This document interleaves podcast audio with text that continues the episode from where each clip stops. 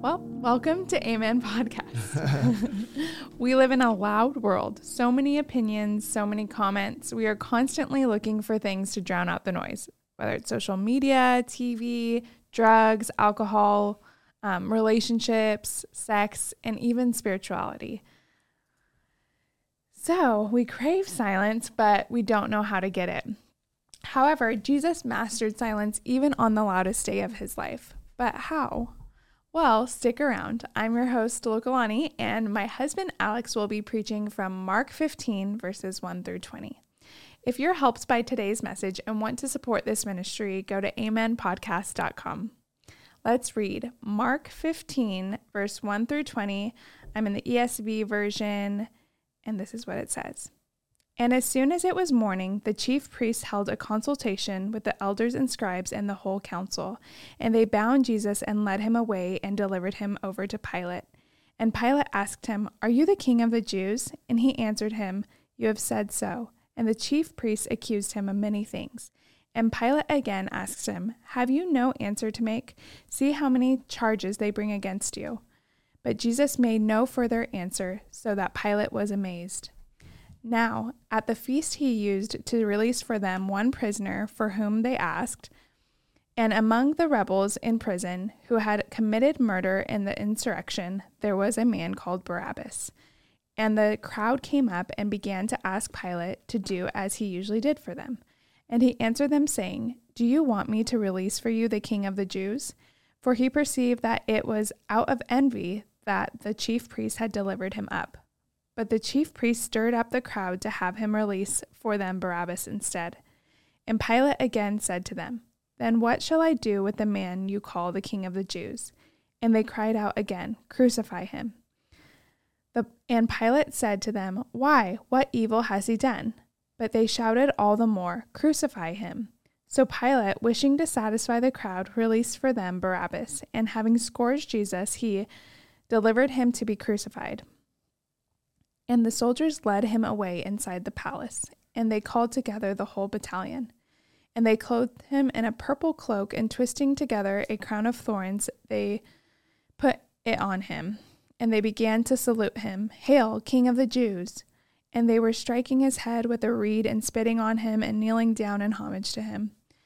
And when they had mocked him, they stripped him of the purple cloak, and put his clothes on him, and they led him out to crucify him. Amen.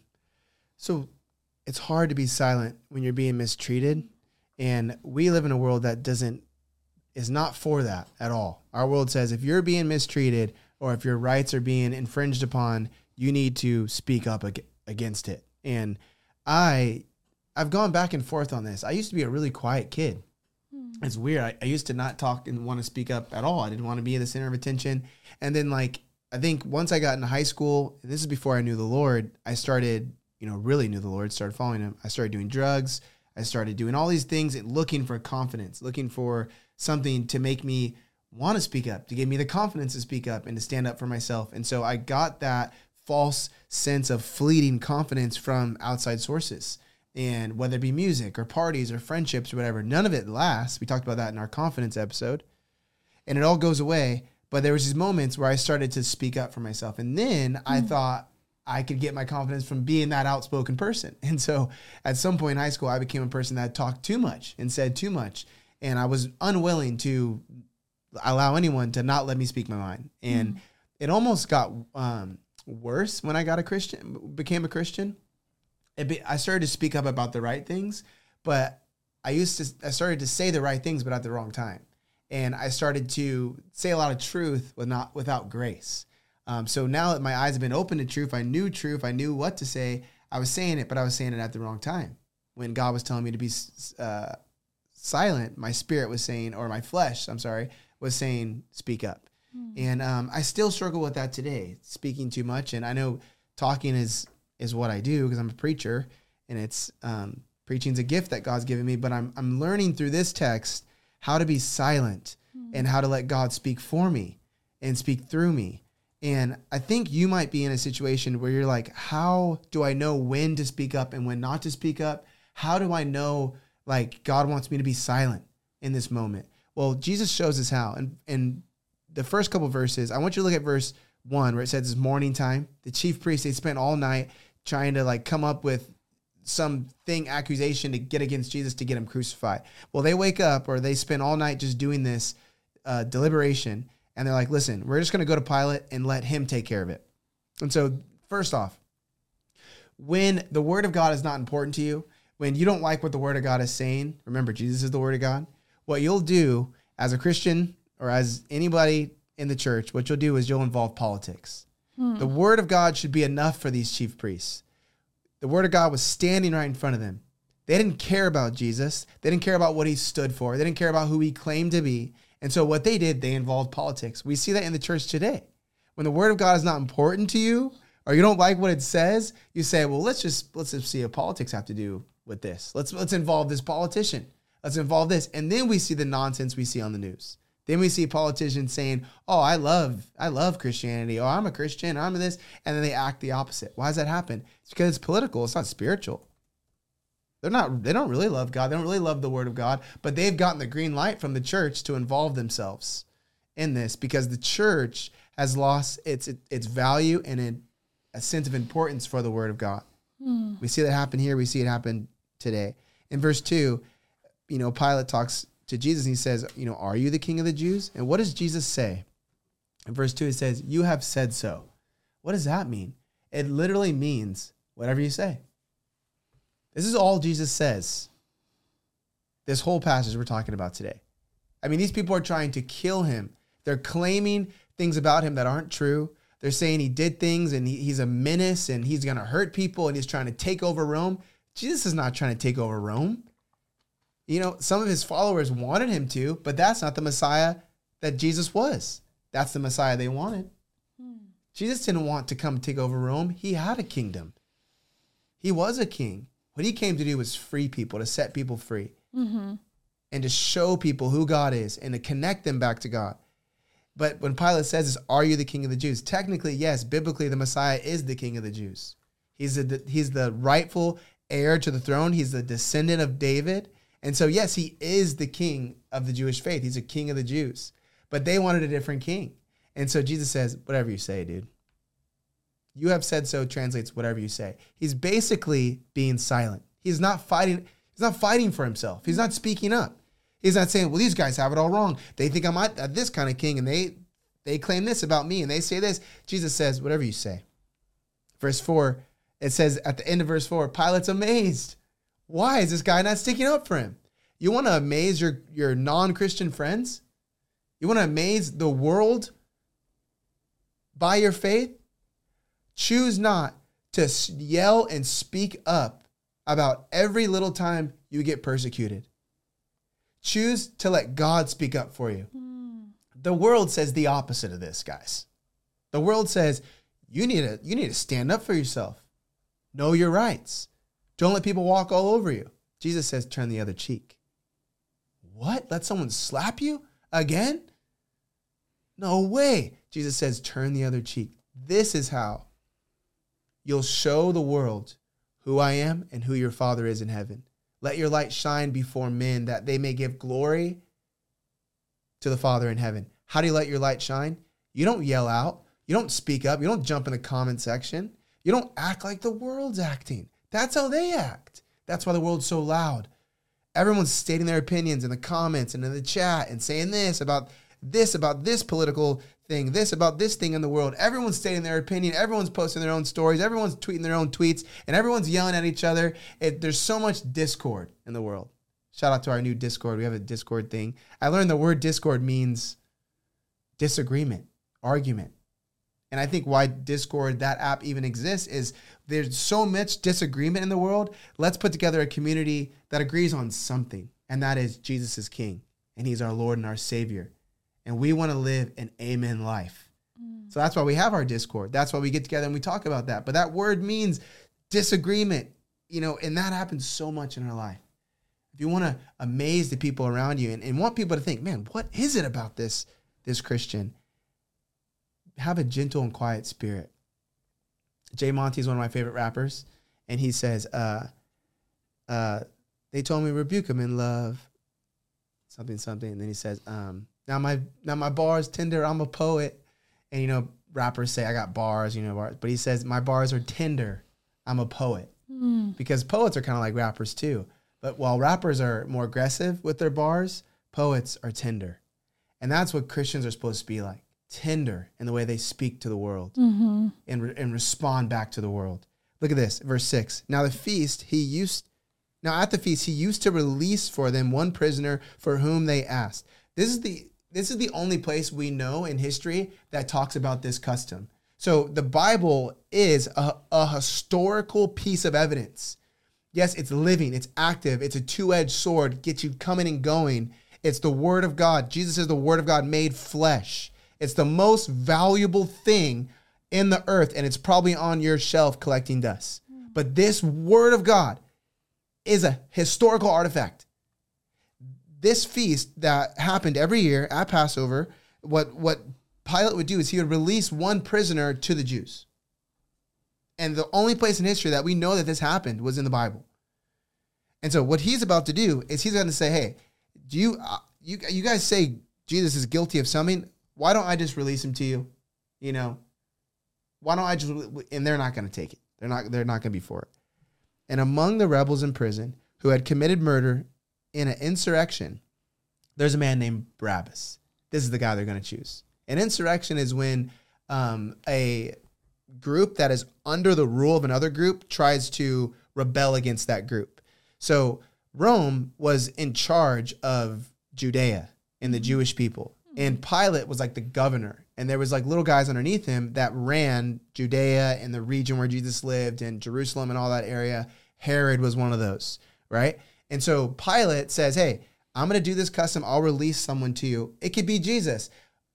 There's also this guy Barabbas, but he's a murderer. I'm sure you guys don't want him. To Pilate's surprise, they choose him. The crowd came up and began to ask Pilate to do what he usually did for them release a person to us. Verse 9. And he answered them, Do you want me to release the king of the Jews? For he perceived that it was out of envy that the chief priests had delivered him up. The smart guy, Pilate. Mm-hmm. Pilate is such an interesting character in the Bible because he's in between following and believing in Jesus and then saying that he is the rightful king of his life and he needs to just do his own thing. Aren't we in that mm-hmm. same place? We're torn. We got to see what's going on. A lot of us a lot of us know, wow, the world hates Jesus It's probably because Jesus is right. A lot of us feel that about Jesus without even really giving our full faith to him. Pilate was like that. You know, he was like more spiritually woke than most of the people here. He was like, well, you guys don't like Jesus because he's popular. He's looking at the chief priest. And you know what? Pilate is a like is like a lot of our non-believing friends who they don't really have a problem with Jesus. They just don't want Jesus to be their his their prince. Hmm. They look at the chief priest and like, yeah, you religious weirdos, I don't like that. I don't like what that's talking about. But I like I like this Jesus. I believe it was Gandhi who said it, who said, uh, I like your Jesus. I don't like your Christians. And a lot of people, like Pilate, they look at the Christians and they say, You chief priest, I don't like how you dress. I don't like your your robes and your dangling golden covered little tassels and your pompous attitude and your arrogance. I don't like that you think you're better than all us. I don't like that. But I do like Christ and what I see in scripture. That's where Pilate is. So he's a little more spiritually woke than than the people in the crowd there. But what happens? It says in verse uh, 11, but the chief priest stirred up the crowd to have him release for them Barabbas instead. This is so interesting. Politics exists to satisfy the crowd. That's why it says in verse, let me find this. Hmm, there it is, 15. So Pilate wishing to satisfy the crowd. Another translation says pacify the crowd. What does pacify mean? Well, I give my baby a pacifier when she's crying. You know, it helps her be soothed so she can stop crying. Mm-hmm. That's what a pacifier does. The crowd is crying out. The governor, the pilot, is there to say, Let me pacify you. Let me give you what you want.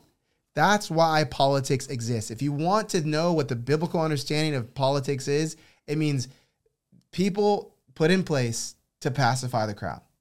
In the Old Testament, the people of Israel give us a king, give us a king. God is like, no, this is a theocracy. I lead the people. This is what I want. No, God, we don't want you. Give us a king, give us a king. They were like just badgering God, asking for a king. God says, okay, there's a guy named Saul. You guys are going to see that any leader that I allow to be king is going to disappoint you. They're all going to, because they're human. And Mhm. you're mine. I want you to listen to me. I want you to follow me. But God says, okay, sometimes God just allows you to have what you want so bad. And that's like the, one of the worst things that could ever happen to us. And so God says, okay, here, here. And politics was kind of birthed out of that. Ever since then, there's been people put in place just to give the crowd what they want. But what's interesting in this text, the Word of God has a way of showing us behind the curtain of what's really happening in the world. And it says in verse 14, um, I want to get this right 15, 14, uh, 11. There it is. Sorry, verse 11 of chapter 15. Chief priest stirred up the crowd. The chief priests are the religious people. They're saying to the crowd, "Hey, get them, get them to ask, give them, get them to crucify Jesus and give us Barabbas." So they're all mixed in the crowd. You know, picture Coachella, but way more violent, way more aggressive, and they're in the crowd just stirring people up. You know, give use the picture of like I'm sure the drug dealers that walk around in the crowd at Coachella passing out drugs. I want you to get that picture. That's what the chief priests are doing. They're putting in the thoughts and the minds of people something evil to hmm. change their minds so that they could see a hmm. situation that's different. And so they start saying, okay, give, tell, yell Barabbas. Let's get Barabbas. And so they're t- stirring them up. Like the picture is stirring of coffee. You're trying to mix in the cream and the sugar. You're getting it all together. You're mixing, you're stirring it. And that's what they're doing to the crowd. And then what's going to happen? The politician is just going to give the crowd what they've been stirred up and asking for. This mm. happens every single day in our world. The church stirs up the crowd, even if it's a subconscious stirring, even if it's a, a stirring that we're not knowing that's really going on. The, the religious thoughts and spirituality of the day stirs up the crowd. The crowd cries out for what they want, and the politicians pacify the crowd. It happens today. For example, spirituality today is preaching that you are God. Mm. You're God. What did Kanye say? I mean, I don't want to pick on Kanye. What did he say? He said, you know, I just told you who I am. I'm a God.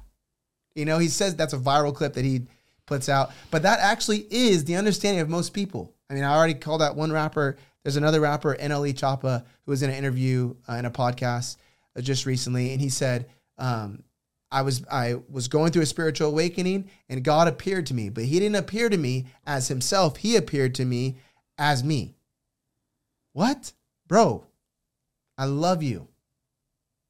You're the reason why I bought chlorophyll. He's like TikToks about like chlorophyll and how good it is for you. I ended up buying chlorophyll because of what he said in one of the TikToks. So I love you. I love what you're doing about health for people, but that's untrue. That's mm-hmm. unbiblical. Mm-hmm. You're not God. Mm-hmm. God is God. You are a sinner who needs God to intervene and come get you because you're lost and dead in your trespasses. And that's all of us. Yes. But the spirituality of the day is saying you need to you need to know that you're the highest authority in your life. No, you're not. That's unbiblical. You are not the highest authority in your life. Mm-hmm. You are loved by God. You are seen as precious. You're seen as a masterpiece because His imago Dei is on you. But you are not the highest authority. This is the highest authority. And this is why people don't like the Bible, but you cannot like it. It's still a number one New York bestseller, and it's been on the top of the charts for decades, decades and decades, probably ever since the New York charts came out. This is the ultimate authority, the Word of God, because this is a person. These words are Jesus, the Word of God made flesh, John chapter 1. This is the highest authority. Why Jesus? Because He created the universe, He created you. You would not be able to hear my voice right now if it wasn't for Jesus because he made ears. He made everything. He is the ultimate authority. The world says, no, this, you are the ultimate authority. That's not true. Look out for this, guys, because Christian preachers are preaching this. When they say stuff like, you can have your best life now, when, when they say stuff like, or when they parade themselves around on stage like they're the hero, what they're really saying is, humans are the hero. No, we're the villain. We messed this all up. When Adam did it, we all did it. Because in Adam, all died, because in Adam, all sinned. Mm-hmm. So we did it. We're the villain. Jesus is the hero. Amen. So going to a church where it's all about the pastor and the vision is on him and he is the he or she is the reason why you can hear from God and if you follow them and if you do what they tell you to do and you give to their church, your life is going to be transformed and book. elevated and it's going to be awesome. If that is it, that ain't it. Mm, Period. mhm. It's not it. Jesus is the hero. You're not the ultimate authority. The religious crowd was saying to these people, they were stirring them up, stirring them up, stirring them up. And then what happens? The, the politician says, yeah, let's kill Jesus. So in our world today, the church says you're the ultimate authority. The relig- doesn't have to be the church. It could be the religious, it could be your manifestation daily podcast you listen to. You're the ultimate authority. The crowd says, yes, I am. And that's why I want abortion. And that's why I want a, B, and C. And that's why I want this, this, and this. And what is, that's why I want to pick my own gender. That's why I want to marry who I want to marry. That's why love is love. That's why you gotta, and what does the politicians do? They pacify the crowd. They say, okay, you want abortion? Go ahead. Okay, you want to marry within the same sex? Go ahead. Okay, you want to choose your own gender? Go ahead. What is, a, what are politics, what are they doing? They're collecting a check. Hmm. All they want to do is get money and pacify the crowd. That's what's going to keep on happening. And that's why the importance of biblical, exegetical, comma by comma, line by line, chapter by chapter, book by book, authoritative preaching from this book is so important. Because when this gets out, it spreads like wildfire throughout the world mm. and it changes even the people who don't consider themselves spiritual or consider themselves Christian. They are affected by what this book teaches. This book teaches that people are equal, regardless of your gender. And there was a preacher named Martin Luther King who ce- celebrated this month, who went around preaching that it's neither Jew nor Greek, it's neither male or female, preaching that all men have sinned and fall short of the glory of God, and all men are made of dust. You, me, we're all made of dust, and to dust we shall return. Mhm. But Jesus put on dust. He put on skin and he walked amongst us and he died for us. For men to believe in him so that we could be saved from our sins. So our minds could be transformed not from not from a not by our own works that we could brag about it, but by his works. So that we could start to see things the way he sees and our minds could be transformed. Martin Luther King preached that what happened? Slavery was abolished. You know, it was abolished at the time that, you know, he was preaching that, but also the civil rights movement started. And people started getting their rights to be treated as human citizens, human beings. It affected, you know, preaching like that affected the uh, Supreme Court's decision on like suffrage. Why was it okay that men were just allowed to vote? If the Bible says we're equal, those kind of preaching, it isn't those kind of changes don't just come out of thin air, guys. Humans left to themselves will destroy this planet. We mm-hmm. see that in the movie called WALL-E. Mm-hmm. Humans left to themselves will destroy everything. If anything good pops up, it's because of God's grace. Hmm. All the good things, all the good laws that we have that are that are allowing people to be treated as equal and and people to be uh, thrive and and have freedom and good things that are happening. That's coming from spiritual influences. Now they stirred up the crowd, and now what they're about to do is so horrible. It says in verse 14, and Pilate said, Why, Jesus, what evil has he done? Because they were saying, Crucify him, crucify him. But they shouted all the more, Crucify him. They're completely stirred up at this point. Verse 15, wishing to satisfy the crowd and release to them Barabbas and having scourged Jesus. So what he does, he's really convicted. If you read another account of this, it tells us that his wife actually has a dream about Jesus and says, "Leave this guy alone. Don't mess with him." But he doesn't listen to his wife. But he's he's he doesn't he's not quite sure about Jesus because he doesn't see that Jesus has done anything wrong, and it's his job as judge to figure out if people have done anything wrong. And so he says, "Let's just scourge him." To scourge is this thing that they call the the the um cat of nine tails. And it was this whip that had all these different ends on it bones, sometimes glass, uh, stones wrapped up and put into the end of the tips. And if you s- hit someone with it, it would grab onto their skin and rip off their flesh. I mean, down to the bone. I mean, it would wrap around their chest and then you would rip it and it would leave a gaping stripe of uh, exposed flesh. It was, you know, they said about 40 times hit with this thing and you'd be dead. So Jesus was actively losing so much blood by the time the cross was even put on his back while he was walking up to Golgotha, where he would be crucified. And this is why, you know, we're gonna I'm getting into next week's message. This is why Simon had to come help because Jesus had already lost so much blood. He was just torn to pieces. They I think they believe hit him like 39 times. Some people some commentators disagree on that. But the point is getting anywhere near 40 would kill. But they thought, okay, Jesus Pilate thought, okay, if we just let Jesus have it, then maybe they want, maybe I won't have to crucify him. But they came back and they said, no, we want him crucified. And Jesus is still silent through all this. Look at verse 16.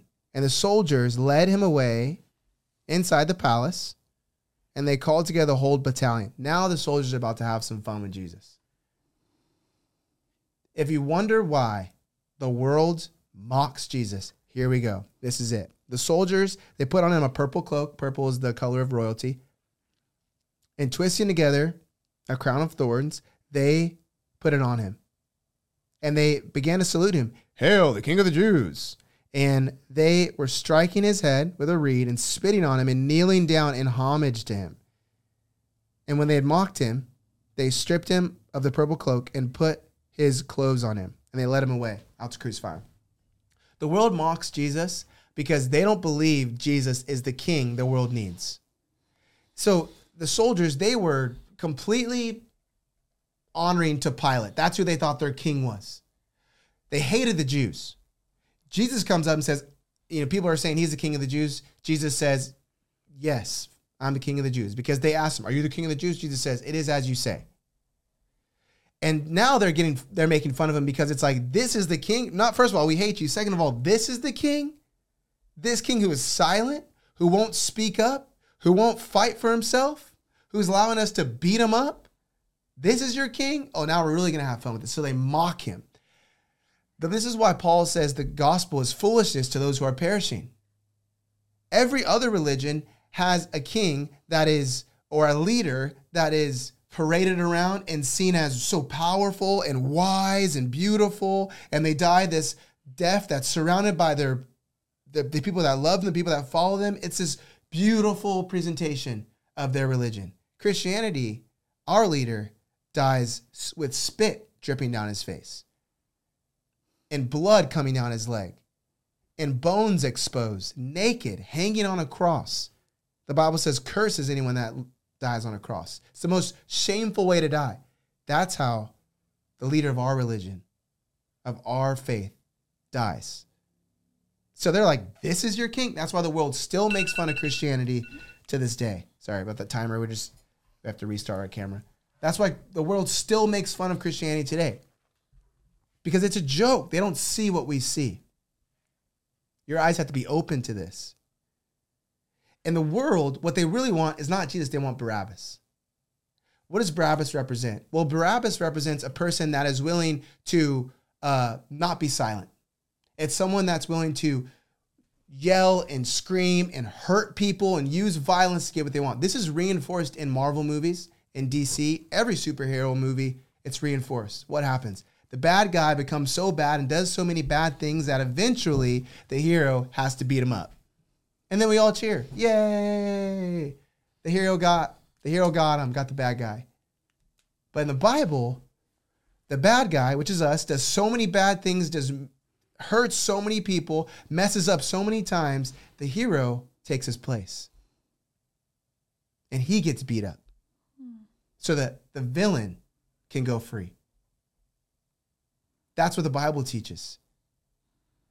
The, if you are living a life saying, How can I defend myself and how can I get back at this and do this and do that? What you're worshiping is Barabbas. Because what God tells us to do is to be silent. That's what Jesus does. Jesus says, Vengeance is mine. Vengeance is mine. The Bible says, Be still and know that I am God. The Bible says the battle is the Lord's. If you're God's kid and someone is persecuting you and treating you wrong, you're God's kid. That's God's battle. The kid don't got to go back to school and fight for himself. He just got to go tell his daddy. His daddy will take care of it. His daddy will come down to that school and make sure it gets figured out if he's a good dad. We have a good father. He's a good, good father. The Bible says, Blessed are the persecuted, for theirs is the what? Kingdom of heaven. If you aren't being persecuted for your faith, something's wrong. Because as long as you're a part of the kingdom of heaven, you will get persecuted. You will get made fun of. You will get treated strangely and differently and odd than the rest of the world. Why? Yours is the kingdom. You have a different king. Hmm. They're going to persecute you because of your king and what he represents. He represents putting trust and faith in God and letting him fight his battles. So Jesus is doing. Why is he speaking up? Why is he not saying anything? Look at the composure. We got to stop looking at the pictures that we see of Christ on the internet or in TV shows and stuff like that because they're inaccurate.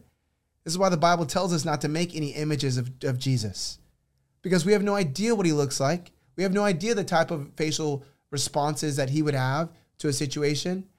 We're supposed to use our imagination. That's why God gave it to you. One day we'll see Jesus' face. And the, and the time being, I want you to close your eyes and I want you to see him being spit on, punched, mocked, laughed at by these huge men coming right up close to his face, laughing at him being whipped, dragged across Jerusalem, naked. Come on. I want you to see this, and then I want you to see him not saying a word. Isaiah tells us, like a sheep before his shearers is silent. He didn't say nothing. Wow. He let them do this. And I want you, I want to, I want to read something to you in Psalms 119, verse 23. It says, Even though princes sit plotting against me, your servant will meditate on your statutes. Psalms 119, you have to read it. I read a little bit of it every night before my boys go to sleep, and we read it in the morning as a family. One verse, maybe two. Powerful. The whole thing is about the importance of the Word of God and how to love the Word of God. Jesus is the Word of God. How to do that. Verse 23, the psalmist is saying, I got people all around me, princes, sitting, plotting against me. Mm-hmm. Is that not Jesus? Not a prince, but a Pilate, a, a politician, a governor, plotting against him, chief priests who had power in the church, just like a prince has power, sitting, plotting against Jesus. And what is Jesus doing? The servant of God, he is meditating on the statues. What do you think Jesus is thinking about as they're doing this stuff to him? He's thinking about God. He's thinking about the promises of God. He's thinking about the promise that God made to him that he was going to resurrect. Paul says that it was God who resurrected Jesus from the dead. Jesus is standing there thinking about the Father's words to him. This is my son in whom I am well pleased. He was pleased that didn't change. What God said about Jesus when he was being baptized and the sky opened up and the Spirit descended like a dove, nothing's changed. God is still pleased with Jesus. Why? God stands outside of time. He was seeing all of it at once. He was seeing the crucifixion. He's outside the timeline that we're in. He was seeing it all and he said, I'm pleased with you, Jesus. I love you, my son. I'm pleased with you. And, and Jesus is able to stand there getting ripped apart. No pun intended, no exaggeration, getting ripped apart silently. Only reason why he was opening his mouth was so blood could pour out of it, but words weren't coming out. He was silent, meditating on the word of God. What does meditate mean? It means to sit in it. The reason why we end up saying stuff that we shouldn't say, st- saying stuff that we regret, talking too much, the Bible says, where words are many, transgression is not lacking. Mm-hmm. You know, the Bible says we're going to have to give an account to the things that we say. The Bible says words have power. God created the whole universe by his words. That means they do have power. Our world says sticks and stones will break my bones, with words will never hurt me. That's not true. Mm-mm. Words can do way more damage than sticks and stones. Way more damage. A stick and a stone can break your arm and it can grow back and heal and everything. A word that someone has said to you can stay with you from the moment you heard it for decades, yes. maybe until you die. Mm. Words have power. Mm-hmm. I guarantee you still remember the conversation you had when you broke up with your or your girlfriend broke up with you, your boyfriend broke up with you, whatever devastating breakup you had. I guarantee you remember words from it. I guarantee you remember some harming words your parents said to you or a bully said to you. Why? They stick. You know, words, sticks and stones will break my bones, the words never hurt me. Words hurt worse because they stick to you and they stone you. That's why Jesus says nothing. He's silent. He's meditating. He's thinking about the words of God. The Bible says, I've hidden your word in, in my heart that I might not sin against you. Mm-hmm. For Jesus to speak up and to fight for himself would be to go against the will of God and what God had already planned out. So for Jesus to speak out and yell and fight against this unjust murder would be to sin against God. So what did Jesus do? He did what the psalmist said. Jesus hid his word, the words of God, in his heart that he might not sin against the Father. Why? Jesus was. The word of God wasn't just hidden in Jesus' heart, it was Jesus' heart. It was his arm, it was his leg, it was his fingers, it was him because mm-hmm. he is the word of God. Mm-hmm. If we take this word and we hide it in our heart and we meditate on it and we prioritize it and we stop prioritizing everything else and we repent of how much time we spend on social media because the more time you will spend on social media, the more the less time you'll actually be silent. In fact, we go to social media to silence our minds because our minds are running with so much loudness, so much anger and chaos and confusion and anxiety that we go to social media to get the dopamine that we crave so that our mind will be silent. And at a quick moment, it feels silent because we're not thinking about the things that are making us crazy. We're thinking about what we see on our screen. Mm-hmm. And so it feels like we're silent, but we're not silent. We're actually letting more in. We, as humans, we are terrified of silence. Mm-hmm. There's this monk who has this basement who has like the quietest place on earth. And this reporter goes there and cannot spend five minutes in the room because the reporter started to hear their insides turning, their intestines moving. It was so quiet, it terrified them, they had to get out. We are the same way. We can't take silence, we don't like it. It scares us. We're terrified of it. And I'm terrified for my kids growing up in this world that's so loud. Mm-hmm. It's louder than it was 30 years ago. Mm-hmm. Jesus says, if you want to learn to walk in silence and peace and freedom and confidence, dependence and trust in God the way Jesus did on the loudest day of his life, you got to hide this word in your heart. And one of those words is that vengeance is mine. Be still and know I got you. I'll leave you with this verse. It's uh, Isaiah 41, verse 10. Fear not, for I am with you. Be not dismayed, for I am your God. I will strengthen you. I will help you. I will uphold you with my righteous right hand. How is God going to uphold you with his righteous right hand? Because at his right hand is two sets of hands, and they belong to Jesus. And Andy Mineo says the holes in his hands are proof that he'll never drop you. He's going to uphold you because he was dropped. Mm-hmm. The judgment of God, the wrath of God was dropped on him so that he'll never drop you. And so being silent is seeing that Jesus was silent and heaven was silent unto him. Mm-hmm. He was crying out, God, my God, my God, why have you forsaken me? Heaven was silent. Heaven went silent, muted him, blocked him, so that we could be unblocked. Because of our sin, we were blocked. Because of our sin, heaven was on mute. We couldn't hear from God. God was not hearing from us. Jesus opened up that. Because he embraced the silence of heaven upon him, and he was silent when he was being wrongly murdered because of our sins. So, this is my prayer for you get in this Bible and mm-hmm. trust that God's got you. Mm-hmm. Trust that God is holding you up. Father God, thank you so much for the power of your word and what it means and what it teaches us and how your Holy Spirit helps us walk through it. Lord, without your Spirit's guidance and illumination, we wouldn't know what these words are even about or what is even happening and how Jesus is even doing this. But he's so beautiful through your Holy Spirit's power. We can see how beautiful Jesus is and how he responds in a chaotic, crazy, loud world. Lord, thank you that Jesus is mine and we are his. And and Jesus is ours, Lord. And we're so thankful for that. And we pray um, that you would give us the power to be silent and the power to just trust you. Mm-hmm. In your name we pray. Amen. Amen. Yes, this is the part of the episode where we, well, we call it after the amen. And we want to hear from you. We want to know what your amen is and what stuck out from what stuck out to you from this message.